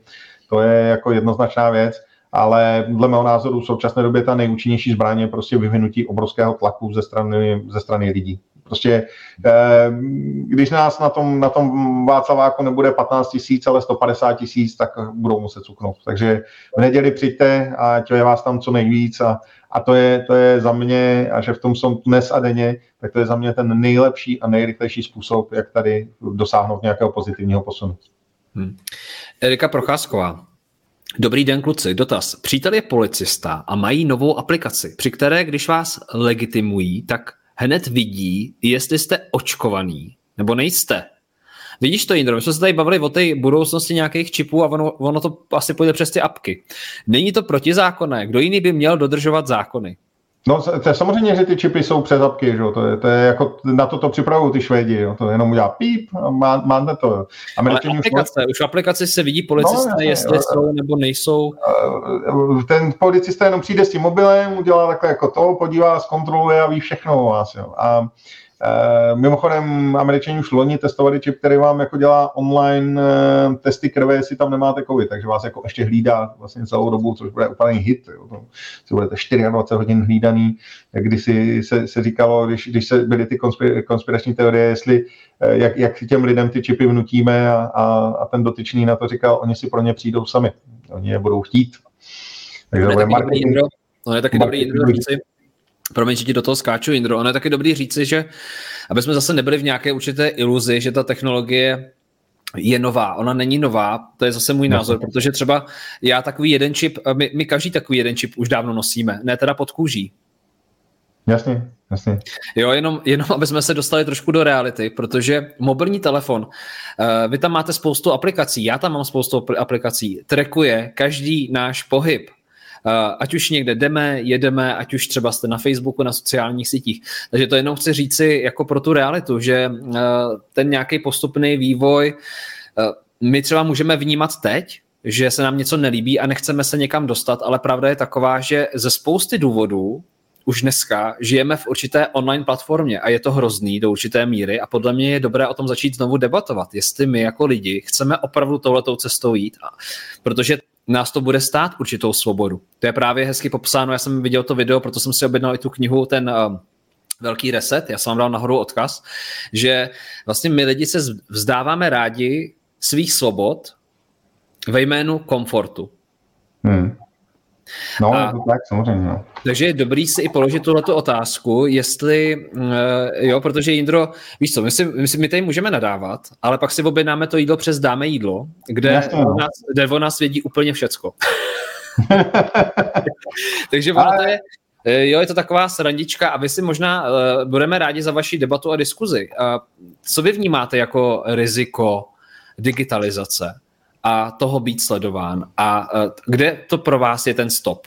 A kdy právě naopak z toho čerpáte třeba výhody? E, podle mě se o tom velmi málo mluví. Jinak Indro, Promiň, že jsem ti zase do toho skočil, díky moc za to. to, tohle, to, jako to, co si teď položil tu otázku, to je podle mě jako téma na samostatnou dvouhodinovou debatu. Jo? A, a, myslím, že by stálo za to jako i někdy třeba udělat, protože to je podle mého názoru jako přesně ten posun, jako kde, kde je ta bezpečnost, kde je to pohodlí a kde je ztráta těch svobod. A a jak, jak, jak to vnímáme, jo? co je pro nás tu chvíli důležitý, jak máme ten žebříček hodnot nastavený, to je, myslím si, velmi, velmi jako zajímavá debata. Eh, já o téhle aplikaci nevím, se přiznám, to je pro mě novinka. Eh, pokud ano, tak to považuji jednoznačně za nezákonnou věc, protože policista není orgánem, mm, eh, který by měl vědět váš zdravotní stav. Jediný, kdo to může znát, je krajská hygienická stanice za určitých podmínek a tuhle tu chvíli tedy policista nemá nejmenší právo zjišťovat eh, váš zdravotní stav. Pokud taková aplikace je, tak poprosím Eriku možná, jestli by mě napsala, eh, já bych si to zkusil nějak ověřit a, a zkusil bychom se proti tomu nějak ohradit, protože to je pro mě teda jako novinka, to jsem, to jsem nevěděl a mm, pokud to tak je, tak, tak to nemá se správem vůbec nic společného. Karol Carlos Uhrinovský. A co Vojtěch? Už se něco ví, asi jako ví, protože na něj teda bylo podáno, myslím, že trestní oznámení skupinkou právníků i s pro Libertate, myslím, že tam byly nějaké takové výzvy. Jindro, hmm. to uvedeš na správnou míru. Vstane před soudem? Víš o tom něco, Jindro? Znova, jo, prostě bavíme se o tom, vždycky, když je, je, je tady několik lidí, kteří, když jakoby říkám, že je tady zpátky totalita, tak tomu nechtějí věřit. Mnoho lidí má spojenou totalitu s tím, že vlastně jako nejsou volby, že jenom jedna strana a ta, ta, ta rozhoduje. Volby tady ještě máme, to je pravda, ale všechno ostatní už jako je výrazně omezeno. Bavili jsme se o svobodě slova, o svobodě projevu názoru. Prostě pokud říkáte něco, co se tomu systému nehodí, tak bude, bude vymazán ten názor a nemáte šanci ho, ho prosadit. Ehm, to samé platí prostě o svobodách pro určitou kategorii lidí, kteří prostě nemohou naštěvovat eh, zařízení jenom proto, že nesplňují nějaké nařízení státu, což je a vykonávat svoje základní práva a svobody, protože prostě stát jim něco nařídí, to je pro mě něco naprosto neakceptovatelného a mnoho dalších znaků, které tady dnes a denně vydáme. Jeden z nich za mého pohledu je právě to, že vlastně nemáte šanci se domoci svých práv. Vy víte, že jste v právu a mnoho lidí mi říká, no to přece není možný, jako, tak, tak něco dělejte, jo, jako doktore. A já říkám, ale to je stejné, jako kdybyste za mnou přišli v 82. a řekli byste, no to přece není možné, že mě nepustí do západního Německa, dělejte s tím něco. Jo. Tak já bych řekl, můžu, ale jediný, co si vysloužíte, že u vás zastaví se druhý den jako dva pánové s legitimacema. Prostě v momentě, kdy ten stát, je, ten režim chrání svoje lidi, kteří slouží a v jeho jméně porušují zákon, tak prostě podle mého názoru je to za, jeden ze základních znaků, když ne totality, tak toho, že tady nefungují základní pilíře a principy právního státu. Protože právní stát je, je stát, ve kterém vládne právo a zákon a nikoliv uh, vláda a exekutivní moc. A my jsme přesně v tomto momentě, kdy uh, se nejste schopni domoci svých práv, kdy jsou tady evidentně páchány trestné činy, evidentně jsou tady páchány protiprávní kroky a vy vlastně nemáte orgán, který by je stíhal, který by s tím něco udělal. Takže ano, na, na pana ministra Vojtěcha bylo taky podáno několik podnětů, na pana Arenbergera bylo podáno několik podnětů, na pana Primulu. A teď když, si, teď, když si tady sednu a napíšu na pana Válka trestní oznámení za šíření poplašné zprávy, tak dopadnu úplně stejně, protože ta policie prostě nebude konat. A to je, to je samozřejmě znak toho, kdy už eh, je výrazně, výrazně poškozen princip demokratického právního státu v naší zemi. Barack Cohen. Je to smutné. Nejhorší je, jak vydírají ty děti tím, že je nepustí na praxi a na zkoušky, kdy se nenechají očkovat. Je pravda, že to opravdu sílí a že eh, mě na zákony bohatství chodí velké množství zpráv od studentů, že si s tím neví rady. A teďka najednou to jsou kolikrát 14 letý lidi. Jo, 16 letý, 18 letý. A já si představím sám sebe, že v tomhle věku řeším něco tak zásadního a tak jako, uh, jak to říct, no, uh, něco, něco čím se vlastně nechci zabývat a zároveň třeba mám nějaké otázky, které mi nejsou zodpovězené a teďka mám se podvolit, nemám. Já vím, že jedna strana, eh, Jindro, říká, za každou cenu jděte, jo. Druhá strana upozorňuje na to, co se děje v zákulisí a sledují to. Jedna strana říká o té druhé, že je nezodpovědná, jedna, druhá strana říká o té první, že je nezodpovědná. Je to taková jako melasa zvláštní, jo, kterou si myslím, že do jisté míry tady způsobila opravdu nepodařená marketingová kampaň a výroky politiků. Zatím si stojím, protože ty opravdu společnost jako rozdělují primárně, protože mají v médiích největší prostor.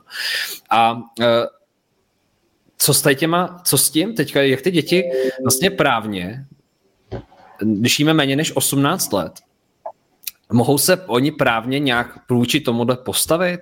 Protože oni to jsou kolikrát opravdu chytrý, přemýšliví lidé, jo? jako třeba uh, já, já, myslím, já myslím, že inteligence není spojená s věkem, jo? tady se třeba říká, že uh, očkovat by se měli starší lidi, já nevím na základě čeho, protože kolikrát to jsou třeba opravdu inteligentní lidé, kteří celý život investují do svého zdraví, prodělali si to třikrát a úplně v pohodě.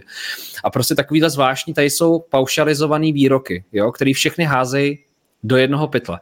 A můžou se tady ty studenti, kterým je třeba méně než 18 let, nějakým způsobem právně bránit v tuto chvíli?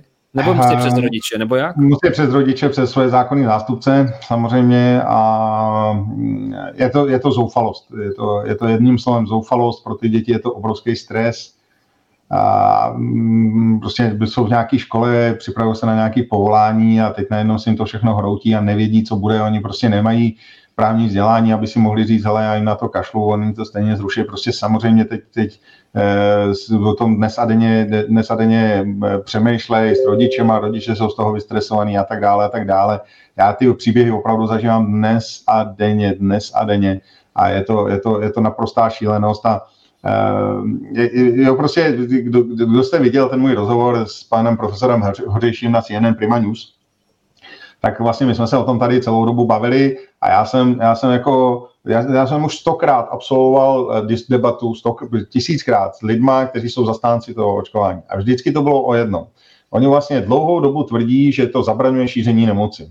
A vy na ně tak dlouho, tak dlouho tlačíte, až vlastně už jsou v koutě, už nemají žádný argument, tak nakonec přijdou s argumentem, no ale ono to zabraňuje těžkému průběhu a hospitalizaci.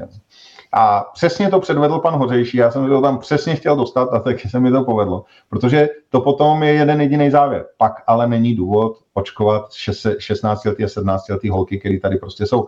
Pokud ta holka na té praxi nemá, ne, ta, ta vakcína neposkytuje to, že snižuje riziko přenosu a to Omikronu nesnižuje ani o jo, ani o, o centimetr, tak pokud je tím jediným benefitem to, že v případě onemocnění by měla lehčí průběh a nebyla by hospitalizována, tak to u prostě 16 letý holky není vůbec žádný benefit. Jo. Takže, takže podmiňovat tímhle tím, že vlastně jí dáme ten benefit, že, že případně by jako nebyla hospitalizována, kde to riziko hospitalizace v 16 letech u zdraví holky je 0,0000001, tak, tak je to naprosto protiprávní krok a ten pan Hořeší mě to ještě ke všemu jako přiznal v přímém přenosu.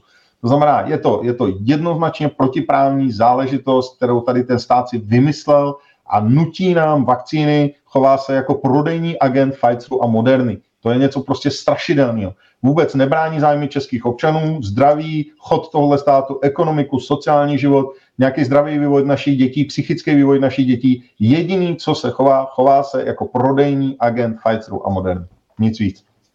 Jak si tomu doplnit, protože tady čtu i komentáře, je nutné říci, že on, ten stát, zase, abych řekl některé názory oponentů Jindro, může chránit eh, ty, co třeba vítají právě tu vakcínu z různých důvodů. Takže to jenom doplňuju, že uh, tady píše tady komentáře, já tady pročítám, tak tady jenom jako reflektuju některé názory. A tady se ptá Silvester uh, Gay Gie Rtiák, pardon za ten uh, zkomolení. Zdravím tě, příteli, a taky zdravím pana doktora. Mám dotaz. Když ústavní soud prohlásil, že očkování je osobní údaj, znamená to, že aplikace na kontrolu očkování je protiústavní? Jindro. No, zase znovu říkám, já, já jsem přesvědčen o tom, mm, jsem v tom konzistentní v podstatě od začátku, eh, žádné kadeřnice, žádné číšnice, nemají právo znát můj zdravotní stav, jestli jsem nebo nejsem očkován, jestli jsem podstoupil nebo nepodstoupil určitý zdravotní zákrok. Tohle právo má jedině můj lékař, nikdo jiný a to ještě s mým souhlasem. Když jdete do nemocnice, provádí se tam úkon nějaký zdravotní, tak tam dostanete informovaný souhlas a podepisujete tam souhlas s poskytnutím svých zdravotních údajů někomu, manželce, já nevím komu, někomu blízké osobě a musíte to podepsat. A bez toho ta, ta nemocnice nemůže dát jedinou informaci o tom, co vám je, ani diagnózu o tom, co vám je. Nemůže dát nikomu jinému, než tomu, komu vy tam podepíšete na tom papíru. Jo. A najednou tohle všechno jsme zahodili. Jo. Když bylo GDPR, tak nás všichni strašili, jak těma milionovými pokutama. Sestřička, když vycházela z ordinace, tak nemohla ani říct pan Novák dovnitř, protože tím Eh, porušovala GDPR. Jo. Byly takový ty kreslený vtipy, jak tam vyjde ven a říká ten pán s tím syfilisem a jde do ordinace. já, já myslím, že tu hru z GDPR si pamatujeme tři roky zpátky, čtyři, protože vzhledem k tomu, že jsem konzultoval právě jako marketing spoustu eh, živnostníků a firm, tak vím, jak to bylo obrovský jako téma a kolik peněz se do toho investovalo, aby nedej bože, nedej bože, jsme jenom zjistili polohu daného člověka, jo, a aby jsme zjistili, eh, kolik mu je let a dneska už se ptáme na zdravotní stav té brigádnici v restauraci a jako najednou ta Evropská unie se zdá, že v pohodě, jo, je to najednou jako OK a to je to, co teda jako může určitou skupinu právníků i samozřejmě lidí v marketingu, jako jsem já mást, protože to je prostě jako taková loterie, jo. Mně to připadá, jako opravdu, když přijdeš nějakému hracímu stroji, hodíš tam peníze a zmášneš tlačítko a doufáš, že ti zahrajou tvoji oblíbenou písničku. je to tak, no. No, dobrý. Takže mm, díky Indro za tvoje odpovědi. Tady máš obrovské množství zkazů, lidi ti děkuji za tvoji otevřenost. Jsou tady samozřejmě uh, komentáře, kdy třeba s tebou jako lidi nesouhlasí, za což jsem velmi rád, protože tyto rozhovory jsou neformální, jsou otevřené a já si vážím každé diskuze. A pokud nesouhlasíte, tak já se budu prát o vaše právo nesouhlasit. Prosím, dělejte to samé. Na tom stojí dnešní demokracie neboť kde všude mečí stejně, tak, uh, tak to úplně není ten svět, v kterém se rozvíjíme. A Tady je komentář od Zixel, Jindro. Ano. Všechny testy proběhly tak, jak mají. Rychlost se nahnala v byrokracii. Jak pra, jako právník byste si toto měl ověřit, než to vypustíte na veřejnost. Tak já, Jindro, já reakce. Vřele doporučuji Verče, aby si našla ten rozhovor na, na Rádiu Bohemia ve středu, kde jsem to neříkal já, ale pan Jan Žambo, který je opravdu vysokoškolský farmakolog, ten to máme jasně po, po, eh, pojmenovával to nejde, to není o žádný byrokracii. Jo? To je o tom, on říkal, fáze jedna, tady zase, když mám jakoby ten obrázek, fáze jedna je o tom, že se to podává, ten, ten, eh, ta vakcína, třeba jednotkám lidí, jednomu až deseti lidem, protože prostě vůbec nevíme, co ta látka udělá. Pak se to zkoumá několik měsíců, co ta látka v jejich těle dělá, za velmi přísných podmínek. Ty lidé se hlídají opravdu neustále, aby fakt bylo jakoby eh, zjištěno, co to s nimi dělá. A když se to dokončí, tak přijde fáze dvě. Tam už se to dá většímu počtu lidí a zase se několik měsíců sledují, možná i, i let jakoby jednotek, jo, proto tam máme 6 až 8 let. A, a teprve v té třetí fázi se to dá většímu počtu lidí. To znamená, to tam to nejde urychlit. Jo. Pan, pan, eh, ten pan Jan Žamboch to tam krásně vysvětloval úplně do detailu, že to nejde urychlit, nejde ani to, co nám tady bylo řečeno, že ty fáze se dají dělat paralelně vedle sebe. Nedají. Není to možné, je to absolutní nesmysl a znovu říkám, prosím, jak si uvědomme si, že je to potvrzený v praxi, že když ty vakcíny přišly na trh, nikdo neříkal, že bude třetí dávka. Nikdo to nevěděl. Z jednoho prostého důvodu, protože to ani těch šest měsíců neskoumal. Ani těch šest měsíců to neskoumali, zkoumali to, já nevím, tři měsíce, takže vůbec netušili, že jim tak rychle vyvane účinnost a že za 6 měsíců už ta vakcína bude úplně k ničemu, ona už je k ničemu za 4 měsíce, to je dneska naprosto zřejmé. Takže, takže prostě, protože to neskoumali ani 4 měsíce, tak to dávali. Uh, z oficiálních dokumentů můžete se podívat na web, co se týče testů na uh, malých dětech po 12 let a na těhotných ženách, začal Pfizer ty studie v březnu letošního roku. V březnu. Teď už se podávají. Jak může říct Pfizer, že ví, co ta vakcína udělá v těle za rok, když to ještě ani není, ani není 9 měsíců testováno? Tak to prostě, to je, to je, to je absolutní nesmysl. Ta klinická fáze vlastně toho testování u, u dětí skončí v červnu 2024. V červnu 2024. Pokud pan Kubek řekl na internetu, já ten výrok mám, že studie jsou hotové, tak hal. Celá očividně, flagrantně lhal a lže pořád.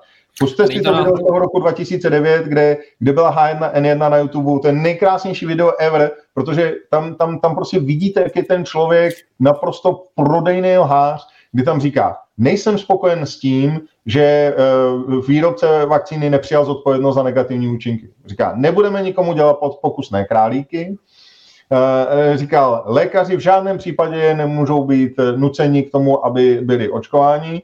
Pak říkal na otázku, Eh, je možné, aby byla ta povinnost nařízena zákonem? On říkal, ne, to v žádném případě. To říkal v roce 2009 u H1N1, dneska mluví úplně obráceně. Dneska mu najednou to nepřijde podezřelý, že výrobce nemá odpovědnost za negativní účinky. Kdyby ten Pfizer se tak byl jistý, že tam žádné negativní účinky nejsou, tak proč by tu odpovědnost nepřevzal? Hmm. Já jenom doplním, Jindro, zase pro nějaký druhý pohled, eh, vlastně s panem eh, Kupkem jsem dělal rozhovor nedávno, on se obhájil tím, že eh, vlastně v období prasečí chřipky nebyl pandemický stav, to byl první argument. A jinak druhá věc, která ještě byla zmiňovaná, nebo spíš to, co mě napadá, Jindro, není trošku tady určitá diskomunikace, protože mně připadá, že jedna ta skupina lidí, teda napadá to, že tady není nějaká dlouhodobá studie těch daných teda teček, Jo, a ta druhá skupina říká, že to, že to je normálně ověřené, v pořádku, ale jestli ta jedna skupina, která říká, že to je v pořádku a bezpečný, se, bezpečné, že se neodráží od, té, od toho schválení pod nějakou podmínečnou verzí, jo? že tady ještě existuje varianta toho, že budeme sledovat důsledky. Ta druhá strana říká, ale vy nemáte úplně stoprocentní jistotu, že to je bezpečný. A oni říkají, ale my víme, že to je bezpečný. Na základě nějakých těch zase zrychlených regulí, který říkají, že je to v pořádku. Já, kam ti mířím, Mindro? jako ty jako právník víš, že prostě všechno je dneska postavené na nějakých argumentech a že slova mají velkou moc. Jestli trošku ta debata, uh, jestli oba dva ty tábory vlastně nemají pravdu a jenom neobhajují to svoje stanovisko tak silně a tak vehementně a přitom neposlouchají tu druhou stranu. Je jenom můj nástřel, co si o tom myslíš? Ne, tak eh, tam je, tam je prostě ta, ta, ta, ještě jednou říkám, odkazuju na ten, na ten skvělý rozhovor s tím panem Janem Žambochem, který to tam prostě popisoval a říkal, že v momentě, kdy ty vakcíny vlastně projdou tou nějakou klinickou studií, takže vlastně jenom zhruba 34% se dostane potom do toho schválení. To znamená, že 67%, které se jeví v těch in vitro studiích výborně, tak nakonec vlastně neuspějí. A že to je naprosto normální věc. A tady nám někdo prostě tohleto uh, nadspal do, do nejmasivnějšího experimentu všech dob a hrajeme tady prostě ruletu, vsadili jsme si na červenou s tím, že prostě ty vakcíny nebudou dělat nic. Ale jestli náhodou padne černá, tak je to jak v tom kasinu a přijdeme i o trenky. Jo. To je prostě, to je ten největší problém, který tady je. Tady byly porušeny všechny bezpečnostní mechanismy. Tady jsou dneska mnoho a mnoho léků, které jsou ve vývoji, které jsou třeba proti rakovině a jsou velmi slibní. Nikdo je nenasadí, protože nejsou dokončeny všechny bezpečnostní studie. Nikdo je nenasadí, nikdo si to netroufne. Taky by mohli za, za, zachraňovat životy. Když pan Kubek říká, že tehdy nebyl pandemický stav, to není argument přece proto, aby výrobce nepřijal odpovědnost za, za negativní účinky. To říkal, že mu to vadí, že mu to přijde podezřelé. No to je jedno, jestli je pandemický stav nebo není pandemický stav, ne? Tak když, když je pandemický stav, tak stejně Pfizer může přijmout odpovědnost za ty účinky. Znamená, je to jenom prach prostá výmluva pana Kupka, který je tady prostě největším agentem úplně ever. Jo. Prostě to, to, to, je, to, je, to je tak něco flagrantního, naprosto zřejmého a já znova říkám, je to prostě riziko. Ono to může dopadnout dobře, jo. může padnout ta červená v tom kasínu. Je to jenom o tom, jestli chceme vzít všechny naše peníze, které máme, a dát je na tu červenou. A buď vyhrajeme, zdvojnásobíme, to znamená, že nějakým způsobem jako se na to povede, no nebo padne černá. No. Já jenom, já ti pustím tady do právě chatu, já nejsem sign up play, ale to, tam by mě to mohlo jít odkaz na jeden článek, eh, jestli bys ho mohl prosím jenom vzít a, a dát do komentářů pro uh, posluchače nebo pro diváky. Dej mi to a, na Facebook, já ho sem hodím rovnou do toho. Jo, tak, tak vteřinku, hned ti to tam, hned ti to tam dám. To je, mm, doporučuji tenhle ten článek skutečně si přečíst pro všechny. Eh, je to článek z roku 2017, který popisuje obrovské problémy eh, Moderny, firmy Moderna při zavádění mRNA technologií. Eh, tam je to naprosto jasně, krásně popsáno a jsou tam, jsou tam, je tam celá řada věcí, která, které, které jsou zase jako úplně jednoznačné a flagrantní. Já ti to tam hned hodím. Tak dej mi to když na Facebook, Indro, pošli mi to do zprávy, já to tam zatím hodím našim divákům, protože diváci, já vám jsem teďka házím jeden odkaz od eh, Jindry z tohoto rozhovoru, že se na to pak můžete podívat a samozřejmě zase diskutovat a rozšířit. Řele si ten uh, článek přečtěte, lavishly funded Moderna hits safety problems involved by to revolutionize medicine. Tedy uh, jaksi velmi štědře financovaná Moderna narazila na bezpečnostní problémy, Eh, v odvážném kroku při revolucionazici, že já to neřeknu, medicíny. A tam se krásně popisuje, jak zkoušeli mRNA na Krigler na Jar syndrom, jak byli absolutně neúspěšní, jak to mělo v angličtině nasty side effects. Eh, jakési ošklivé vedlejší účinky, jak odcházejí jim eh, odborníci, jak vlastně přišli o, celou, o celý tým svých expertů tam si to krásně můžete přečíst, že vlastně ta mRNA technologie, že to je slepá ulička, že je to obrovský problém. To je článek z roku 2017 o firmě, která najednou zázračně vyvinula fantastickou vakcínu a teď už ty problémy nemá, žádné vedlejší účinky tam nejsou, všechno se podařilo geniálně odstranit. Můžete tomu věřit, já tomu jako nesporu, já, já říkám, já tomu nevěřím. No. Tak rozšiřte se, když jak obzory diváci máte odkaz, já jsem vám tam nazdílel, tak věřím, že z toho našli, můžete se podívat na, na to, co tady zmiňuje Jindra. A mám tady ještě Jindřichu otázku, a co takhle pořídit si screenshot obrazovky COVID pasu s termínem platnosti rok 2025, nebo neboť doba platnosti je součást ti součástí smluvních podmínek, ptá se. Je to tak? no, problém je, že stát s váma nemá žádný smluvní podmínky. Jo. Stát, stát má, vám něco slíbí, pak to zákonem změní a hmm.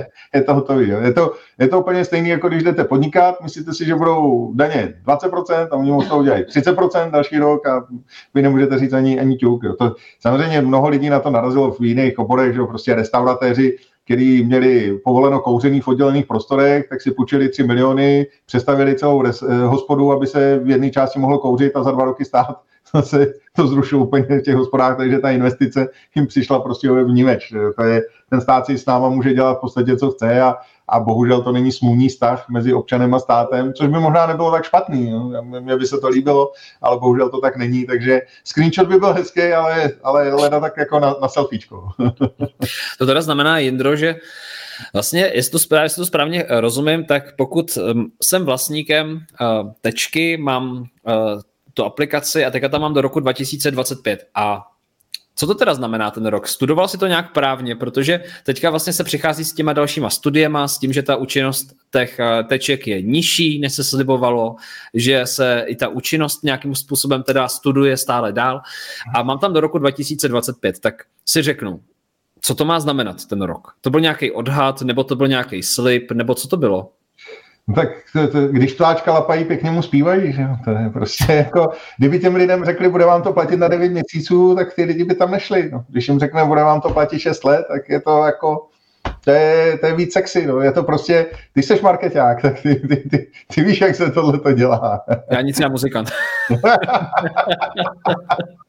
takže prostě, jo, jako řeknu, Red Bull vám dává křídla, no a pak jako zjistíte, že vám teda ty křídla nenarostou, no, tak to je, to je jenom, jenom samozřejmě, samozřejmě, znova říkám, od začátku sledujeme tu snahu dávat těm vakcínám, eh, přidávat jim a přiřazovat jim účinky, které prostě nemají. Jo? Pan ministr Blatný, nikdy se nenakazíte, nikdy nenakazíte nikoho jiného, nikdy nebudete mít těžký průběh, nikdy neumřete, nikdy nebudeme eh, mít povinné očkování, nikdy nebudeme očkovat děti, nikdy nebudeme očkovat těhotné ženy. A mohl bych tady být až do večera a ty sliby vyjmenovávat, jedno po druhém byla lež. Jedno po druhém byla lež. Takže jako 2025 byl hezký marketingový trik, který vyšel a mnoho lidí zmátl. Eh, samozřejmě reálně dneska podle všech těch studií ta, ta vakcína proti, ještě proti deltě třeba, já nevím, čtyři měsíce vydržela s tím, že eh, vám poskytovala tu krátkodobou uh, ochranu, ale já to přirovnávám ke smlouvě s ďáblem. Jo. Prostě ta vakcína vám dá po čtyři měsíce, pět měsíců lepší ochranu, než kdybyste byl neočkován, ale z hlediska dlouhodobého vám vlastně poškodí váš imunitní systém, eh, obecný imunitní systém, takže vám způsobí spoustu problémů do budoucna. Takže vy vyměňujete čtyři měsíce pohody za, nebo větší ochrany za daleko větší zdravotní rizika v budoucnosti. A nejhorší je na tom to, že prostě ty lidé, kdyby to věděli, tak by to neudělali, ale ten stát je prostě obelhal. Já tady chci zase znovu zmínit a říci, protože diskuze se rozjíždí v komentářích. Eh, Jindra je advokát, právník, pokud samozřejmě eh, tady říká nějaké názory, můžou být osobní povahy. Určitě si zjišťujte dál další souvislosti, další informace. Eh, určitě se neostýchejte jako hledat a, a dál diskutovat a debatovat. Jo? Já vnímám, že tyto rozhovory jsou právě tak oblíbené, protože jsou neformální. Takže pokračujte dál, berte to jako nějakou určitou nápovědu nebo výzvu k, k diskuzi. A Barbara, Bajerová tady píše, dobrý den, řešili, řešil jste už napadení a násilí v souvislosti s covidem? Mě teď dvakrát slovně napadla spolubydlící, že nenosím na bytě roušku, mám covid. Nutno říct, že jsem jí prvních deset dnů dobrovolně nosila a teď odmítám. Tady to máme dokonce i, vidíš, Jindro, právní radu na to, jak se zařídit v domácnosti. To jsou nejhorší spory v domácnosti. Jeden řekne, že to bylo tak, druhý řekne, že to bylo jinak. A kamera tam není, viď, no. Tak jako slovní napadení by byl teoreticky přestupek, eh, pokud by to bylo nějaké hrubé slovní napadení, ale jako tam bych se tím asi nezabýval, to jako, že mě někdo řekne, že jsem blbec, tak to už jsem zažil mnohokrát, takže to asi jako nad tím se člověk může usmát. Eh, fyzické napadení už je samozřejmě horší, pak už záleží na intenzitě, jestli by se jednalo o trestný čin nebo zase o přestupek. Eh, já vlastně jsem to řešil nepřímo, řešil jsem to právě u ty Petry Redový, kde si pan Cemper a jeho web manipulátoři CZ vymyslel, že není zdravotní sestrou, že lže, že, že v podstatě nikdy zdravotní sestrou nebyla.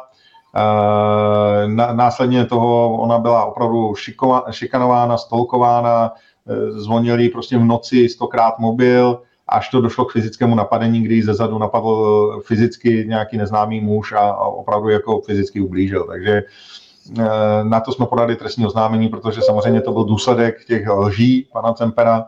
A já jsem tady viděl teď jednoho v komentářích takového jednoho hezkého zastánce a musím říct, že mám pro něj pěkné překvapení, protože uh, mám nádherně nabitý důkaz na to, že pan Cemper prokazatelně lhal znovu, protože v jednom komentáři napsal právě tomuhle uživateli, který tady byl, tak, uh, tak tam napsal, že to trestní oznámení, které jsme podali, napsal to na konci prosince, že to trestní oznámení, které jsme podali, takže policie smetla ze stolu a dala jim za pravdu, má to jeden drobný problém. Já jsem čekal ještě na jeden papír a v tu dobu, kdy to psal, tak to trestní oznámení ještě ani nebylo podáno. Takže si naprosto regulérně lhal pan Cemper a manipulátoři CZ z tohoto pohledu označují za lháře. Přesně jsem věděl, že to udělá, udělal už to několikrát, vždycky se vždycky říká, že něco někde vyhrál, nevyhrál nic, takže si ho za tohle ještě pěkně podám. Nahodil jsem, chytil se, zatáhnul jsem a mám z toho velikou radost, protože to je prostě regulární lhář. Tak říká Jindřich Reichl, advokát a právník. Eh, Jindro, já ti moc děkuji za tvůj čas a za tvůj energii. Vám všem chci také poděkovat za vaše sledování. Otázek je zase nespočet. Já doufám, že pokud jste se přihlásili později, koukněte znovu na začátek, protože spoustu věcí tady zaznělo a opakují se.